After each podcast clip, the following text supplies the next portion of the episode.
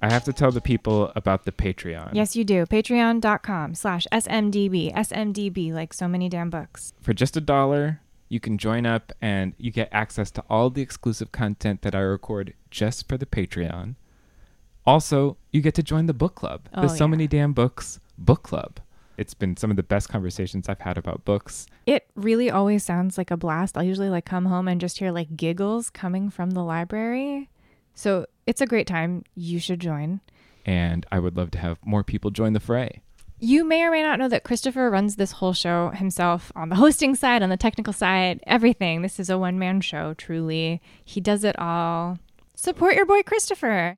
Even at the dollar level really helps. So uh, join up, patreon.com slash smdb. I'd love to have you. Patreon.com slash SMDB. On with the show.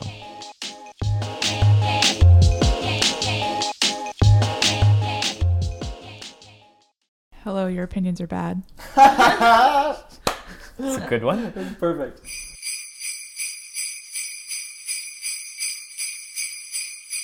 So many, so many, so many damn books. Hello and welcome to So Many Damn Books Holiday Edition. I'm Christopher. I'm Drew. and we have some lovely guests joining us in the Damn Library, uh, sort of version 2 3.0. I don't know. And we have um, just uh, right next to me here is Nozlee. Hi, Nozlee Samadzadeh. Thank you. Uh, I'm the uh, producer of Tournament of Books and very excited to be here. we also have Uli. Do you want to say your full name too for? I can say my full name. I'm Uli Beutter Cohen, the founder of Subway Book Review, and I am pleased to be here. I'm so glad. And then Bianca. I'm Bianca Bosker. I too can say my name. Um, and I'm the author of Cork Dork and a writer, and really delighted to be chugging wine with you all this evening. Yes. Yes, actually, Bianca, you have. Um, we we decided to let you to take care of beverages this evening, or at least uh, tell the, tell us which beverages to buy. Yeah.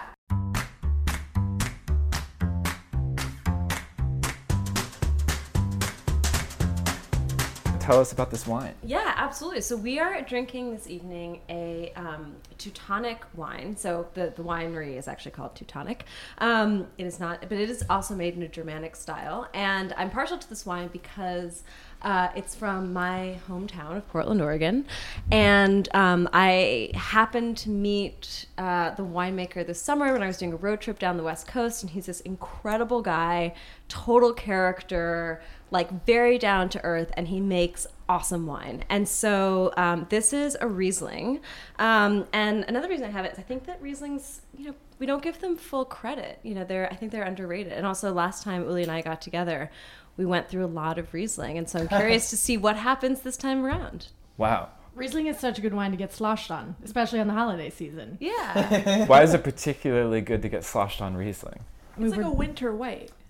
Yeah? Yeah, I mean, I, it's for me, it's a year-round white, but I think it's got like high acid. It's you know, this wine I think has, um, I don't know, it's got like the, this also wonderful sort of unctuousness to it. Like it's the best of both worlds, but Unctuous. I Yeah. love that word.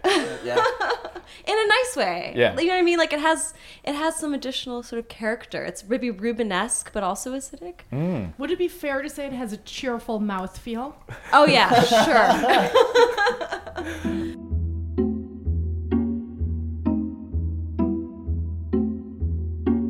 And we, we should say that we are also doing the episode more, we're trying to be more like a uh, suburban book club. Yes. Yeah. As, Wh- whatever that might mean. you know, I don't. People get together in a house and drink wine. Maybe they read the book. Maybe they haven't. Yeah, maybe they're mad at the choice that week. Uh, as it seems like. Or like perhaps be. there's like an interpersonal thing that's playing out. I don't know. It's very fun. It's. so is this going to devolve into gossip? I wouldn't have a problem with that. If, if by the end of the hour we're not talking about the book at all, I wouldn't be mad. I feel like that sort of feels like the target. You know. Yeah, it seems like that's where we're headed. um, but before we go into the book that we've chosen for this episode, why don't we talk about what we buy?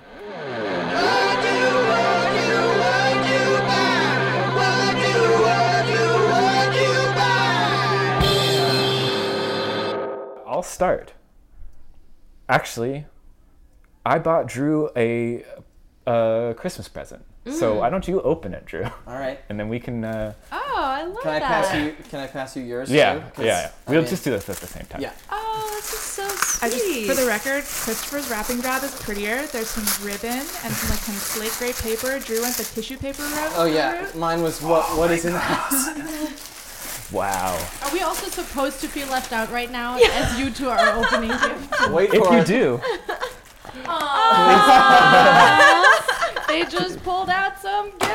pass these These are around. Um, beautifully wrapped These gifts. are amazing. And Aw, these are for you nice. guys. Are oh my goodness. beautifully You're so wrapped. sweet. They think of everything. Wait, in wow. so I wanna many know what y'all damn got. books. So, Uli, do you feel really bad right now?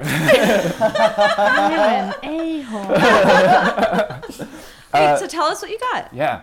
Um, Lonesome Dove, which I have never read, Ooh. but hell yes, do This I want to read this? This is one of my top five favorite books in the world, and I knew that he hadn't read it yet, so I thought it was time for him to try. It's also about Oh yeah. just a friendship, which I thought, you know, is a is a worthy topic of a novel for you. Nice. Thanks, That's man. nice. And Drew gave me One Christmas, a really cool slipcase edition of Truman Capote's Christmas story. This oh, is awesome. Cool. This eh, because as everyone I think knows, Christopher is the perhaps Christmas's biggest fan. yeah. Uh, and I've it has been nice because then for Christmas I get to find cool old Christmas books. Uh, and this one I would like I was like shit I think I'm out and I saw this at Strand and I was like Well, that's awesome. Um, That's so we- cool. Should we open it? yeah, Oh, go yeah. ahead. Oh, guys, this is We have been given a amazing. trio of maybe matching gifts Yes. Mm-hmm. Yeah. in very fetching These are Christmas themed so. bags. This is really exciting. I love presents. Oh, great! I love Chambord. Oh my gosh, this is awesome! All right, so we are holding up some amazing, absolutely beautiful bottles of Chambord right now. This Matching is Chambord. so cool. this is really. Wait, I want you guys to teach me how to use this too. Well, um, we actually sent our um, Patreon subscribers a um, a bottle of Chambord and a, and a recipe to make a specific cocktail um, called the Subscriber Special. Ah. And that was uh, gin, black tea, simple syrup, uh, Chambord, and lemon juice. That sounds delicious. And so Thank we, you so Cheers. yeah, we Yeah, Yeah. So that's uh, It also looks like a Christmas ornament. Kind of. It's Yeah, just it's a cool? Do beautiful wanna hang bottle. on the tree.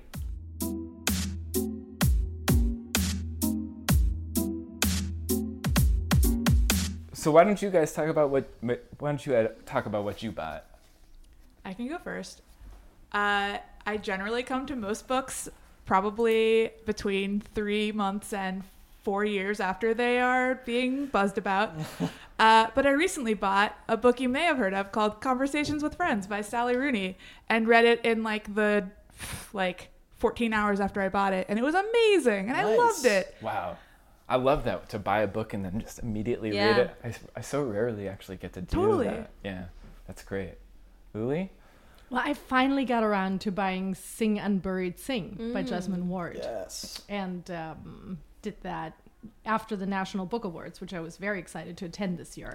Oh, And cool. so- So cool. It was really fun. I won't lie; it was very, very fun. So yeah, that's um, next in line because you know I had to finish something. I'm very excited to read it. I'm very much looking forward to it. nice. Can I deliver my bit of gossip from the NBA awards that are it's almost contextless, but I want to tell someone because that's kind of funny. Okay. Yes.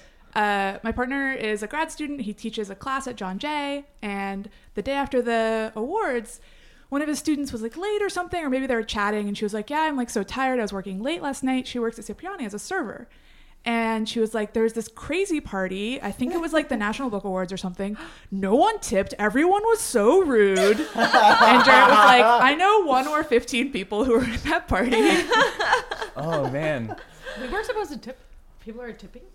I, yeah, I don't know about tipping. I would I would believe that maybe that. I, my theory is that like probably usually people who go to Cipriani are like so fancy and rich that they like behave a certain way, and maybe all of the assistants didn't know how to behave. I don't know. I'm not making any They just judgments here. I just think it's kind of money. funny. I feel worse again. That's why I just poured you some more wine. Bianca, thank you for looking out. Um, Do you want to talk about a book you bought, Bianca? Yeah, I bought. Um, actually, funny you should give a Truman Capote book. I just bought In Cold Blood, which I've never read, and I feel like I should remedy that. And Yeah. so I'm very excited to dive in. Um, and then I actually spent a lot of time at the library this week, and I dove into um, Emily Witt's Future Sex, Oh, which yeah. was great. I'm thinking about again buying, and uh, although I've already read it, um, and I also decided that I want to read The Voyeur's Motel, so that's on my list, which is I think is co- you know controversial. Gay Talese's latest, um, the Netflix documentary just came up, but I'm intrigued. You know, it came out and landed with a silent thud, and I, I want to dive in. Yeah. Wow. Yeah. G- Good buying, everybody.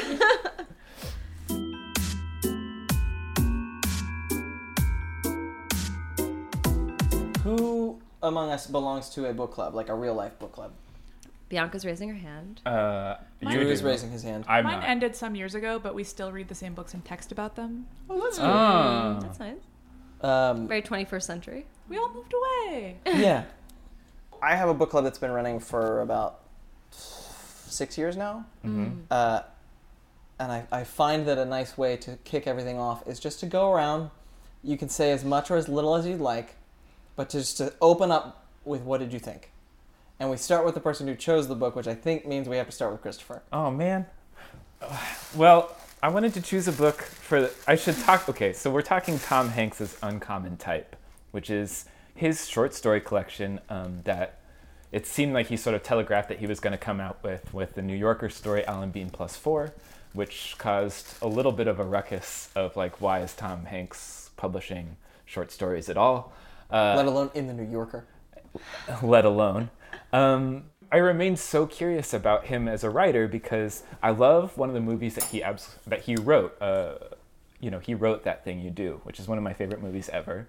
And I just am interested in this sort of like in the same way that I was interested in Steve Martin's fiction, um, in the same way that you know I was there. There's a lot of these people who who who straddle the lines, but he's the, obviously the biggest. Um, this huge monumental actor that has done everything, and so I chose this book thinking that we could be as mean as we might want to be because I'm pretty sure that Tom Hanks is not going to be listening to this podcast.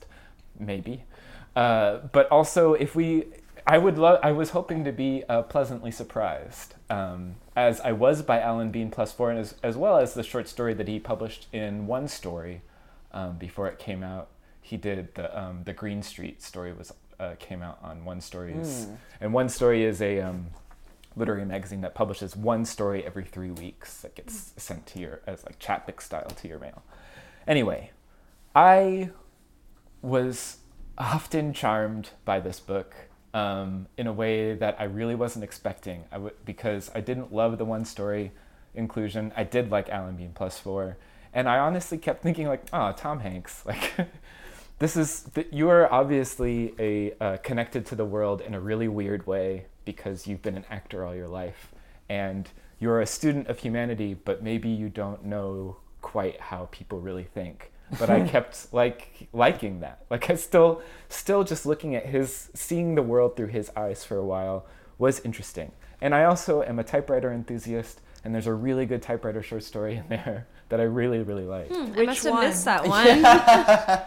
The um the main yeah I know. All right, so that's my thought. no, no. I, wait, which was the good typewriter? I'm actually. These are the curious. meditations of my heart. I liked that short. Ah, I knew 'Cause you it was fucking ve- love that shit. okay, Nozlee, what Nozlee, did you what think? did you think? Okay, so I think that in Trump's America, the media we consume is like more important than ever, and the kind of like underlying message of it are more important than ever. Um, Uncommon Type to me is a book full of really dangerous rhetoric. Um, The way that this book talks, women are either thin and smart or like kind of doofy and kind, you know, or they're dangerous. You know, like women are never like real characters. Uh, you know, any anyone who is an immigrant exists kind of either as a punchline, like the only thing we know about them is their immigrantness. Uh, like, what are some other things about this book? Like, everything is a cliche. Everything's expressed in cliches, um, almost to the extent that it's like this fallback that like, why bother trying to have like hold more complex ideas about the world and what people can do in the world, where we can like kind of fall back on these safe like kind of white American values. This is a book that really espoused white American values in a way that like freaked me the fuck out often. Um, and like the the story um, Christmas Eve 1953 is maybe what it's, what it was called the Yeah, second story. like it's about like a man who over the course of the story you realize that he's a veteran and you realize that like his gay friend never entered society again. And like the point of the story is that I don't know, the war ended for some people, but like the the friend's gayness is never like dealt with. The friend's gayness like others him, but it never actually does anything with that. Um I don't know. It was a book that like made me very uncomfortable with so- with the type of person who would read the book and be like, "Wow, that really touched my heart." Um, that said, Alan Bean plus four, delightful, weird story that made no motion to justify its weirdness, and that was what was fun about it. Yeah. yeah. I didn't realize that that was the New Yorker one until afterward, um, which like I'm kind of glad about. I probably would have like gone in a little more with my hackles up if I had known, um, but everything else just like the underlying assumptions that it made about the type of people in its world like made me very uncomfortable. Uli. I made it through most of the book, not all of it, but I, I, I would say also, just for context and in Uli's defense, that the book is a very long short very story collection. Yeah. Truly. Oh, I it's mean, 403 pages. yeah, I'm a very fast reader, but I got the book two days ago, so I'm halfway through. And thank you, Bianca. I think that, um, yeah, I, I picked out a few stories based on title and kind of picked around in there and looked for variety, and I felt that. Um, overall, I really thought the timing of the book is strange, and I would say it was strange to me in the same way that Adam Gopnik's um, "At the Stranger's Gate" was also weirdly timed. You know, like it feels like both of those men write stories that could all be set in the 50s or you know come from that kind of um, simpler times whimsical nostalgic point of view. And um, there was one story though in there. It's um, a junket in the city of light that i found most relatable. And i thought oh i would totally love to hear more from tom hanks on that kind of experience and maybe like how that unfolds. And that's about you know, you know an actor's whirlwind moment and his relationship to the world. And i was like oh that is cool to hear from from Tom Hanks. That's also well timed. You know, like that fits right now. Right. So a lot of the other stories, I just um yeah, I, th- I thought that the the timing of it was really weird, and there were a lot of like big boys, ada babies, uh, lollygaggings going on that I don't um, that I you know I I think it's not about liking or disliking a book for me ever, but it's like what do I get from it and what perspective do I get, and that's not a perspective I'm seeking right now. Hmm. Hmm. Hmm. Bianca? Yeah. Um, you know, I. Where to begin? I I have to say that it's as someone that recently came out with a book and felt the you know it's it's hard to put something that you've made out into the world and have people react to it. And so part of me um, I think is sensitive to what it's like whether or not Tom Hanks is listening to this. You know he's he's made something. And and part of me is I guess like with the memory of Cork Dork coming out just sensitive to uh, what it feels like to get negative criticism. Um, but I think that it's, I, I think that as I, for almost every story that I read in this collection, um, I did ask myself why, um, and me- on many levels, you know, why did this story need to be told? Why did this book need to be published? What was the tension that he was getting at? What was the larger point? I mean, I think that there's, um, I found the stories, they exist in a world that I, I didn't feel like this story collection taught me something new about the human condition. And I think that not that every piece of work that we read does, but at the very least, they should be entertaining.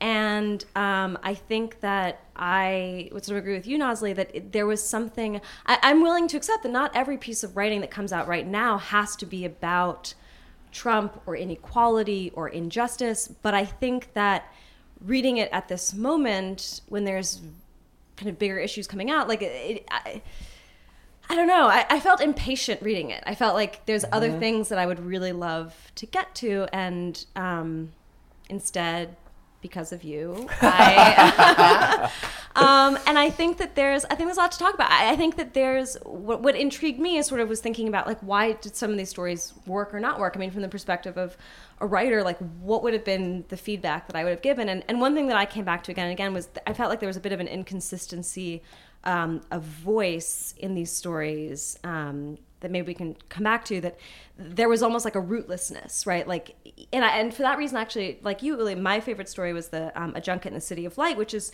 told by this sort of um, airhead actor who's on this you know kind of jason bourne like tour. And I, was sort of like this is to me an interesting story for tom hanks as an actor to be telling. Um, and you know the voice worked a little bit better in the sense that it was a bit of airheady and it was consistent throughout but yeah i think it was um it was a it was a difficult story collection but not in the sense difficult like you know it like made me cry you know Yeah. um so yeah All right, Drew, bring it home. I. So uh, Tom Hanks is my dad's favorite actor, far and away. And I I, think think he's like the dad. Yeah. actor. I'm sorry, I shouldn't. W- but that, that that It's so true though. yeah, and I couldn't get that out of my head the whole time that I was reading. And the the place that Tom Hanks inhabits in the world, where he, like Nozlee, your comment is. I'm thinking about it in a way where like Tom Hanks is the the nice side of the like make America great again coin. I like I can't imagine he would endorse that slogan or anybody who supports it. But that idea, uh, like Tom Hanks ex- exists in like a Pleasantville world that it, where things are simpler, whatever that might mean. And sometimes that works to great effect. Like Alan Bean, I remember when I read it in the New Yorker and I was kind of blown away. I think because my expectations were so low. And coming back to it in this collection, I was like, damn, that's a lovely, charming story. Is it a, is it an exceptional story? No, but I was very I was glad to have read it and had it just existed as that single story for me, which it did for like 2 years. There was something lovely about like Tom Hanks wrote that cool story in the New Yorker. How how neat. Um, Then he wrote 17 more. yeah, and some of them, some of them I couldn't stand. I skipped a couple. Some of them, I I tried to remove the Hanks of it all, and think about them as like these are interesting first drafts from a writer who clearly has like wants to write. Like I, I get the sense that he enjoys the process of writing. But uh, sorry, No, good. I'm I'm dying to read. The very last sentence in the acknowledgement makes it clear to Oh, me that no one fucking touched these drafts. Yeah. Okay, Yeah. the very last sentence in the acknowledgments. And thanks to all those at Penguin Random House who examined, admired, improved, and made presentable these stories.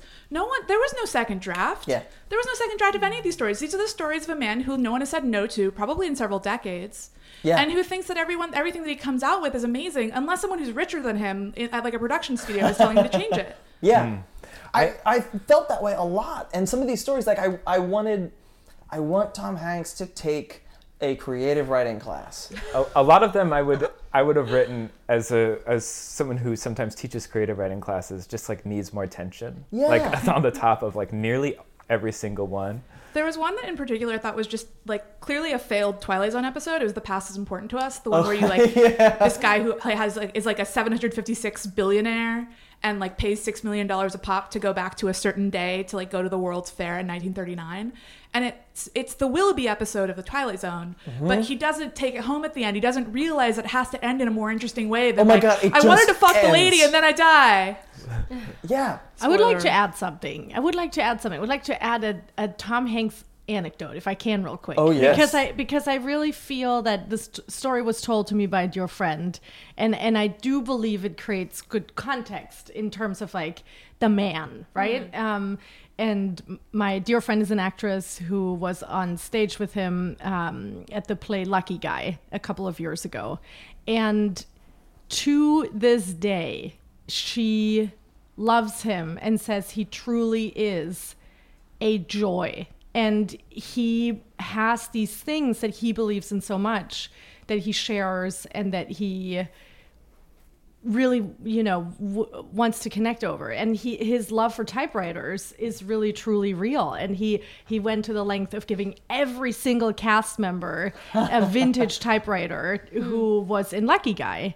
And i do th- really get from her and how she speaks about him and how he you know still you know checks in on her and her her family and like you know it's an actress and a cinematographer you know they're both self-employed artists and like there is a care. And i get that he really is seeking these like lovely interactions that are real. Like i just feel that in how she speaks about it. I really do. I can see that in these stories too. The, like the thing I will say to counter you, Nozlee, is that I think blind though they may have been, his intentions, like he he is just like, yeah, here's this like, what about this thing? Which, in the best possible way, your mileage is absolutely going to vary. I guess I, to me, to me, like I read this very much like disassociating like Tom Hanks, the actor, with Tom Hanks, the writer, because you can be an amazing actor. He is an amazing actor. He's had a distinguished career, and in some ways, when I pick up a work of his fiction, I don't care. I mean, I, I don't know. To me, at least, I was trying to read this just on the merits of what was on the page, and so I think that I don't know. Um, I just I felt like there wasn't like when you when you think of Tom like Tom Hanks, what's the expression that he's like America's like Dad. nice guy? Yeah, Yeah. dad. And so just in that sense, dad. like I agree that there was a little part of me that would kind of flit in and out of like, could I see him in this role or whatever? But I, I very much tried to silence that and just kind of evaluate like, what was this person? If he was a Tom Hanks, it just happened to share the name. What would I think of these stories? And I think that I, I would have, I almost wish. Like they almost work if you read them ironically. If you're like, oh, you like, you know what I mean? If you're like, oh, like you're writing in this world that you like imagine, because they almost They border. could have been sinister, or they could have been ironic. Yeah. Some of them. Yeah, like I what, what shocked me is you know when I approach, uh, I think when I think of sh- like really effective short stories, I often find that like a short story is something that in a couple of pages can break your fucking heart, and almost every one of these stories ends really happily. Like mm. there's nothing really But I- bad. that, and I don't think he's an ironic guy. That's but the I almost was like, I is there like a think is, he's is this like performance art? We're like I think that's IRL Tom Hanks. He's a happy, like happiness Should spreading we allow, human being. Should we allow happiness spreading human beings to create art? Then it's like maybe would be my question. I hope wait. so. We need another what bottle of wine for that question.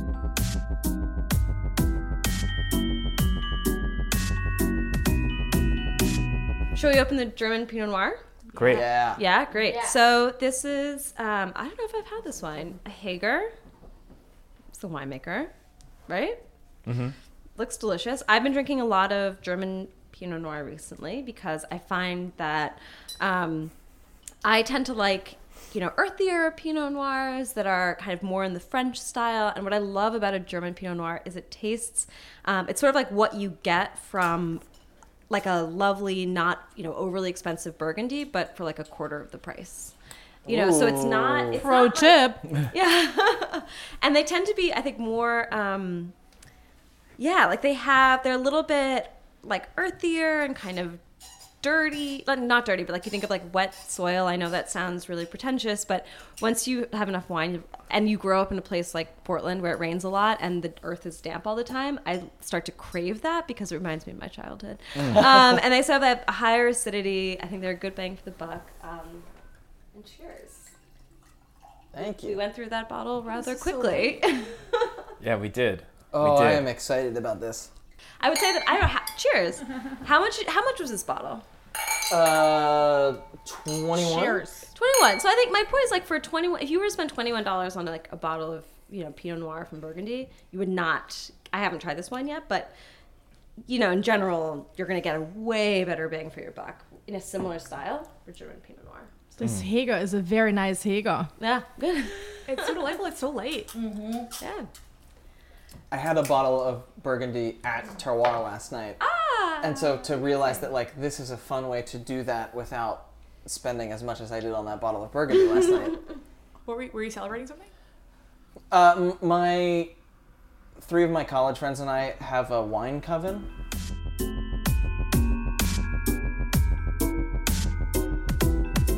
But I think that's an interesting question. This idea of, you know, I would disagree. I mean, I don't think that work has to be ha- I don't know. Yeah, I don't happy. either. But But I think it's interesting. Like I recently read and reviewed a book called The Wine Lover's Daughter um, by Anne Fadiman, and it was very interesting to me because it was a memoir uh, about her relationship with her father, and it was a very, for all intents and purposes, a very pleasant, happy childhood, and it did raise in my mind this question of, you know, can you if you're not like an A-list celebrity or a president, is a child is a happy childhood interesting for a memoir? You know, I mean, when you think about when I think about the great memoirs I've loved, maybe you know I've heard I haven't read Speak Memory, but I've heard that um, isn't that Nabokov's Yeah. autobiography?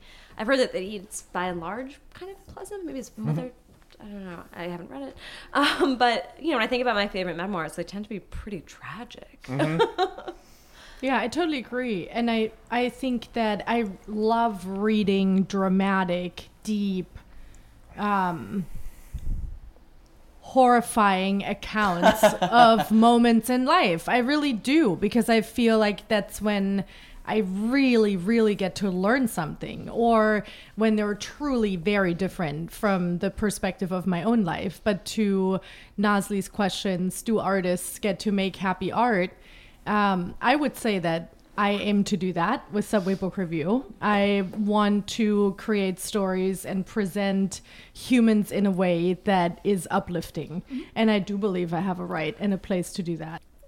That's an interesting point. Um, Tom Hanks, you know, his craft is thinking about how people feel about things and then like conveying that um, with like his his body. Um, and it's strange in that sense then that um, the stories that he wrote are people who uh, have backstories but don't particularly uh, like like grow or change. Like they're fairly static on the page. Um, I, I guess like the the difference between um, like the fact that he probably has to think deeply and understand like you know unhappy people but like chose when he was making art to only write stories about people who had breakups in their past but aren't really doing anything about them in the present and like that that to me is a little bit funny i i i think that what you said about like what subway book reviews does is, is very beautiful but like it was strange that like an actor who who like his craft is this particular thing like wrote these stories that don't really involve people being dynamic And I think you can create happiness without being um, nostalgic. And I think you can do it by totally being in the moment. And I guess that's what I meant earlier by saying the timing of this book coming out this year to me is really strange. Like a book that was insanely beautifully timed for me this year was Exit West. That hit me at the perfect time. It came into my life after the election. It was phenomenally timed. I do think that beautiful art can be beautiful. It can be happy. It can be uplifting. I don't think that's the sole problem with these stories. Like I think for example, I just saw the David Hockney show, right? David Hockney is I think a really hedonistic painter. I mean, he paints this like these beautiful colors. It's kind of happy art. And I don't think that there's a problem with that. I'm just not I, I what I took issue with I, I wanted to understand like what what bothered what didn't quite sit well with me about these stories and i think if they had it, i think that at the same time uli that people are, are, are looking for these works that help them make sense of you know horror uncertainty. I think we also look for escapism in the mm-hmm. things that we mm-hmm. read. Absolutely. and i think what i uh, found problematic you know if tom hanks had decided that he wanted my two cents on his work which he did not and probably does not uh, what I found problematic was the the voice within these stories would often be very inconsistent within the story itself. Mm-hmm. So like I'm fine with it being a happy story and it being uplifting, but like it feels like the third person narrator is alternating between the mother's voice and mm-hmm. the son's voice. Or like you know to your point the bulgarian immigrant in gosi see costas seem like sounds stupid you know like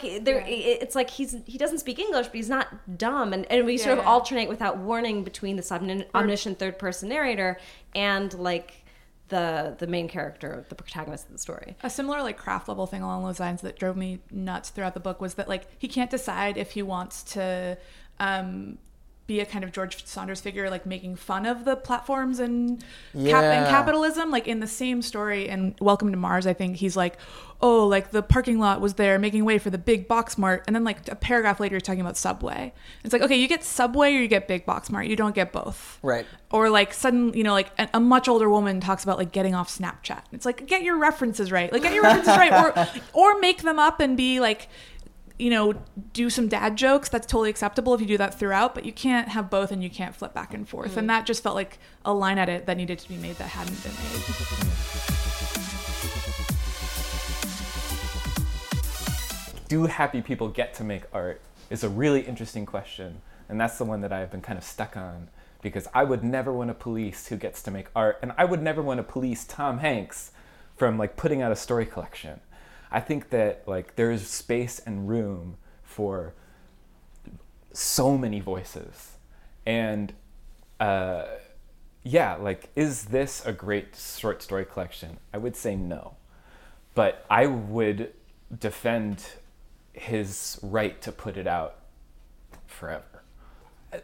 In the same in the same way, Tom Hanks didn't get to choose necessarily when his book came out, and if I bet you, I'm sure he didn't get to choose. Yeah. and I bet you he he is was sweating his release date just like any debut author would be sweating their release date. Um, and I think it's sort of interesting this guy who has been in huge multi-million dollar movies for decades now. Um, he has gotten to fall back on like I didn't write that or I didn't direct that or I I was as only as good as the actors in the scene. Like he could have had that through in the back of his head this whole time. And now he's putting out a book that not even didn't apparently not even get edited and uh, and he's actually has to stand behind that and be like yep i wrote all of these i have to take this criticism myself i think it's actually if you're tom hanks basically only this is the only time that it makes any sense but if you're tom hanks i would i would do this too. Like i would if i were tom hanks i would want to put out my story collection because i would want to see what a real critique looks like where i can't hide behind any other um, space. And I'd be curious if he wrote it, wrote it, or if a ghostwriter wrote it, because I do think what we're seeing a lot right now, and Oh what, my what we're seeing. Wait, that make, that would make me so. Well, I just. no, but you I know what I'm feel- talking If If about. it was know, ghosted, if it yeah, was I'd be pretty sad. But you know Oh, that I just, this I would- year- like, I. Bianca's having a moment. Ah, you, you think you think it's possible that he like delivered a brief and was like, "Here's the typewriter. Here's the sad breakup story. Deliver me this story."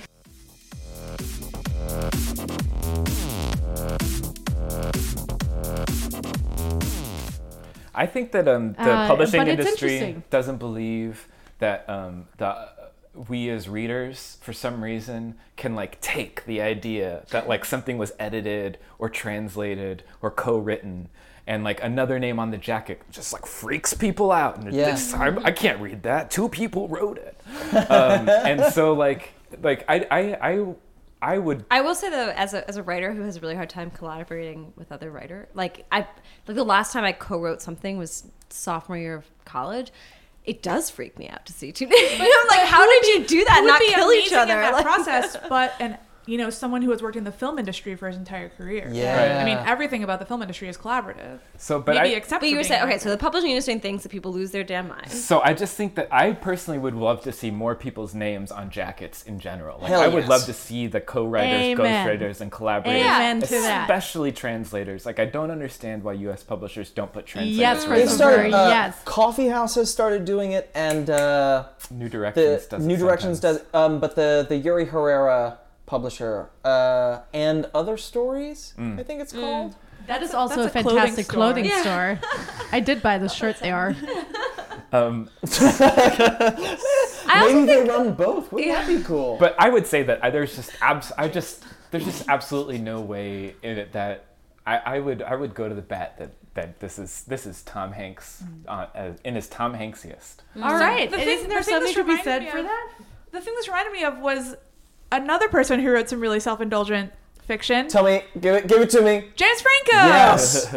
I thought about Palo Alto the whole time I was reading this collection. Mm. Yeah, and like someone who like no one said no to in a real long time, who like gets to work on whatever he wants to, like who will put it out and like like probably fully believe that it's really good. Um, like I actually don't believe that he that Tom Hanks sweated his publication day. I think he probably like walked to the nearest Barnes and Noble and was like, "Remember, you've got mail." Like I love Barnes and Noble. I think that's what he did. Wait, so James Franco Oh my God, I wanna Palo see- Alto or no? He's written. I I will believe that James Franco wrote both Palo Alto and the uh, the novel Yeah, Actors uh, Anonymous. Christopher's shaking no something again. Like that. No, I don't know. I will buy it only because that dude has clearly, like, uh, just does all of those things, regardless of how good they are, and he does not give a fuck. He's like, I did this terrible thing. Yep, I'm already three things later. Yeah, yeah, yeah. Okay, here's a crazy Oh my god! I wish I like. I want whatever like fucking antidepressant he's on. Like, that's amazing. Like I can't write a tweet without like a lot of self doubt. I mean, that's just.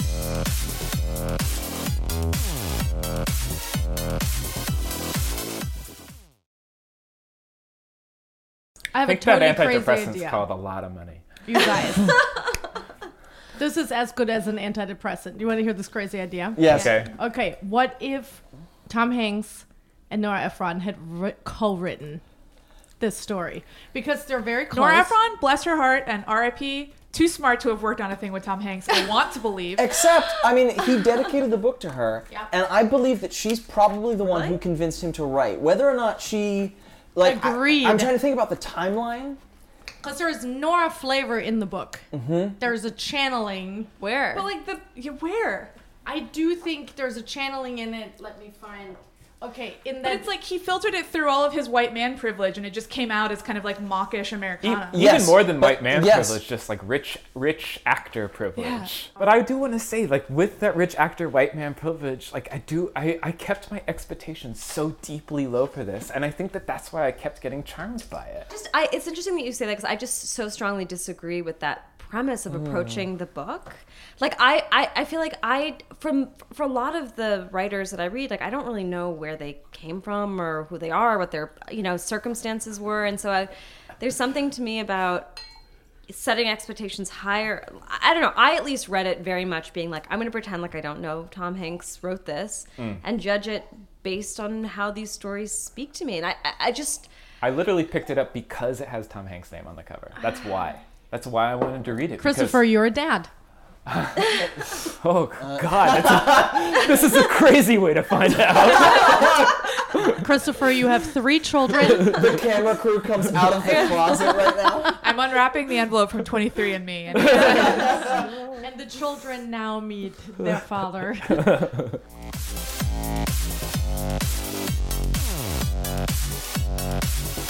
Here's a question. Going back to somebody you referenced earlier, Christopher, and he's got the first blurb on the back. Uh huh. Steve Martin. Yeah. And Steve Martin is somebody who. I I mean, I was not present in the literary world when Steve Martin started publishing fiction. Right. And I think he started with. I mean, he's he had a couple of collections, but then he Shop wrote- Girl was the Shop Girl was his like novel debut. Shop Girl was a fine novel. Yeah, and an object of beauty is also. Uh, uh, is that the, is that the right name? No, it's uh, the Line of company of, myself. Something like that. Well, anyway, you can Google this. We'll put it on the website. But like those books are treated as they are taken on the terms of their literary merits. And like Steve Martin is a somewhat respected author. And I the thing that baffles me is that I don't I don't think anybody questioned that Steve Martin could write stories, novels, novellas, whatever. But in of the way course that not. That guy's a comedian. That guy writes all of his material and Hanks has has written for movies. forever. This, I mean, I'm sort of playing devil's advocate on this because But I, look, I agree with you, and I also think that, you know, perhaps had it been a, a collection of stories by Steve Martin, we probably wouldn't be talking about Steve Martin. We'd be talking about the stories. right, right, right. But he's also not as big of an acting presence as Tom Hanks is either. He was when he started writing. I think.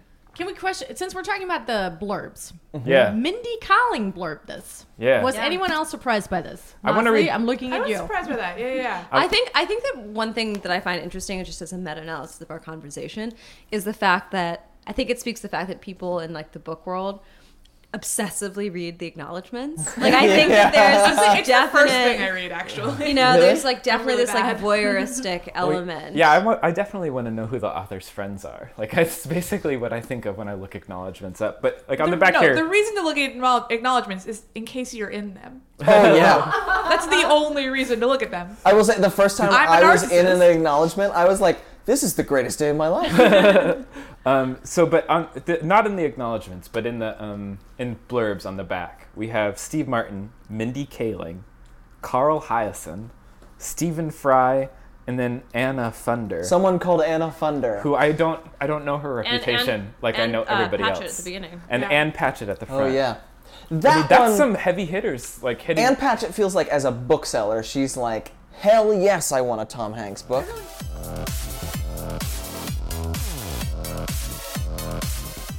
I'm really curious um, which some of the books are that everybody read this year that brought them great joy or gave them pause mm. in a positive way. Okay, so we, we can yeah we can Wait, put Tom were, Hanks aside were, for a little wait, bit. Wait, they here. were beautiful, like sort of up, like uplifting. It doesn't matter if they were beautiful, just books that kind of like kicked you in the butt and in the heart at the same time, and you're all mm. like, oh, this woke me up. Hmm. Hmm. Exit West did that, especially considering I fucking hated uh, How to Get Filthy Rich in Rising Asia. I'm gonna just say I loved The Changeling by Victor LaValle. That Oh, book yeah. hit me so hard in all the best ways. Um, it's fantastic, and it was one of those that I was so enjoying when I was reading it out in public that someone was like, "What is that?" Because I was like turning the page uh, during the during a, the birth scene of the of the character's son. One that comes to mind is um, Geoff Dyer's But Beautiful, um, which is this interesting, I don't even know what to quite call it. I mean, it's somewhere in between nonfiction and like literary jazz, and it's about jazz. And he uses verbs in this absolutely incredible way and made me want to just dive into this. I've, I've been listening to all this new music ever since I read it. Um, I, I don't know. I, I just found it a really affecting, beautiful book. And I, I'm I also read um I don't know if I'm pronouncing her name correctly. We talked about last time uh, Ariel Levy's or Levy. Um, the rules do not apply. Um, which uh, I remember just not being able to put down. And then, I'll, oh god, I keep sending three. There's so many. But also, John, so John McPhee was a professor of mine, and he wrote draft number four. Yeah. Uh, and that book really, as a writer, hearing his the advice and sort of recollections of someone who is a writer, it's just incredible. I mean, if you work with words, you have to read this book. Um, I, I loved it. I have a few too. Um, I feel that Affections by Rodrigo Hasbun just didn't even get enough play this year. That book was outrageously good. I have and a copy and I haven't read it yet, so now I'm going to. Hmm. get into it. I'm telling you this as a German who's really truly, you know, tried by any kind of post World War II or Nazi story, but his perspective on a Nazi family finding themselves in a new country and dissecting all the dysfunctions that does not make their family work despite moving physical locations. Freaking phenomenal and it's a short book and he makes it happen in a short amount of time. So that was phenomenal. Um, and then i also really loved the body where i was born by guadalupe nettel a mexican author since i went to mexico this year to check out the reading scene there i wanted to read more latin american mexican um, writers. And she's just stunning. Her magical realism memoir type writing is just blowing my socks off and i immediately got more books by her and read everything that was translated and available in english. So that was just a total love affair. And speaking to her in mexico and meeting her in person was a real freaking treat and highlight of my year. So that one. But then also bone gave me a totally new access to poetry. And i actually heard that from many of the readers on the subway this year was that they said fiction is so hard sometimes to attach your own narrative to that story but poetry now has been democratized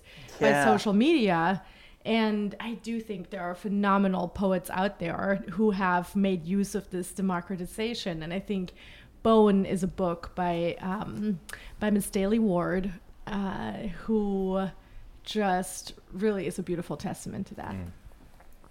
Wait, I have another one real quick because, and I, thinking about when you were talking about Latin American authors, um, even though she's now a New Yorker, Valeria Luiselli's "Tell Me How It Ends," I think is is probably my favorite book of the year, and I think it's the most important book I've read in a long, long time.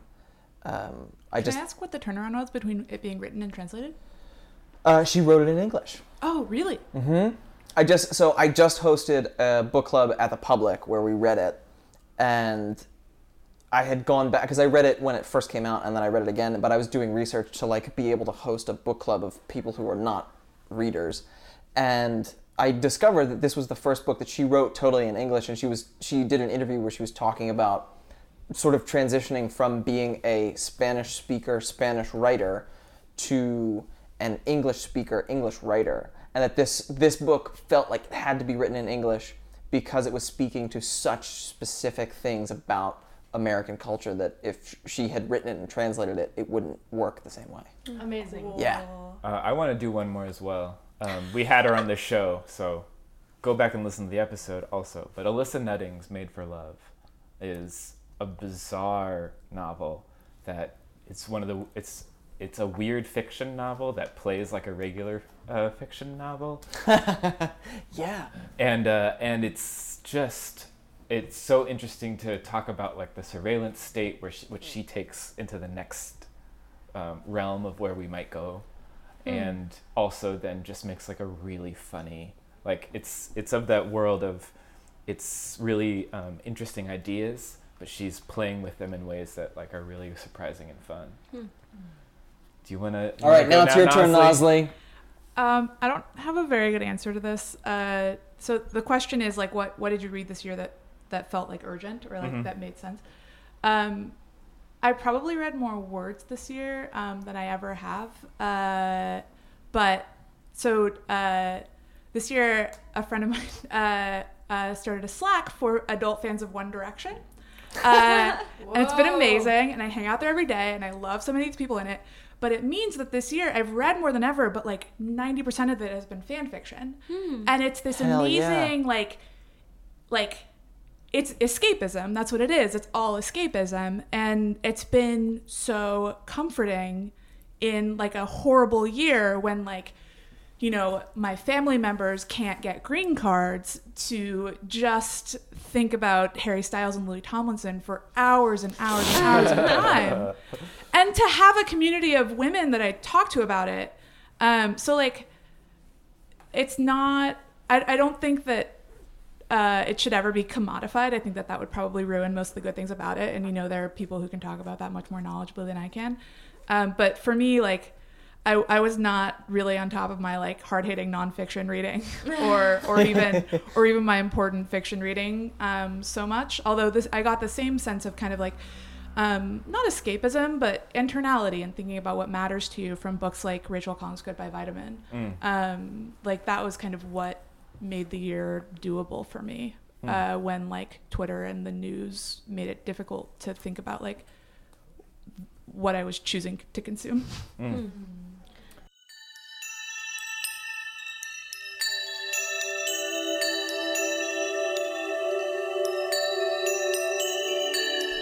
I'm gonna co-opt an idea of Bianca's, and maybe we'll send each other off on just telling Tom Hanks, giving him some advice about where he should go for uncommon type two, Uh, or or just the advice to give him on these ones. Uncommoner. Yeah. Yeah. I'm imagining that I'm his agent, and like over the course of decades, I've figured out how to give. Like, I, I, I don't feel qualified to give the advice of like an extremely eager assistant who wants to provide a mem- memo to their boss, and for that boss to provide the memo to the agent to provide to Tom Hanks. If I were within one degree of Tom Hanks, if I were an agent, I would like just just steer him away from book projects and towards screenwriting projects so heavily and be like oh you know i love that green street novel. Like oh let's work on a screenplay for that. It was so great. What are your other ideas? I would just like do everything i can to like so, like do like a kind of song and dance and like distract him from doing another one. It can have been profitable. Um, it wasn't that good. It got a lot of scathing reviews. The reviews were tough. Yeah. Yeah. So like surely you would be smart enough to just like turn him away and be like, that short story in the New Yorker was great. We're gonna get David Remnick on the phone next week. and We got a call scheduled. Meanwhile, Polar Express 2's coming out next Christmas.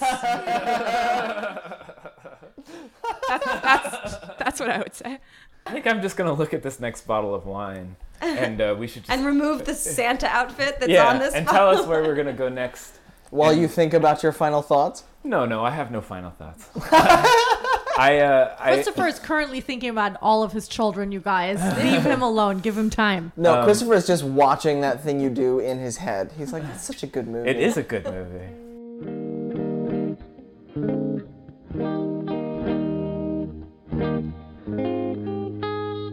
Well, I don't know. I just want to. Um, I just want to thank all of you for joining us for this um, different episode of So Many Damn Books. I think it was lively and super fun, and I also want to thank all the people listening at home for Yes, indeed. continuing to listen to So Many Damn Books all year long. It has been a great year, and that is largely due to both our guests and our listeners. Yes, and Not we so much to us. No, we we're incidental in this process. Um, but um, you know, Uli, Nozlee, Bianca, thank you so much. Ooh, for uh, joining us.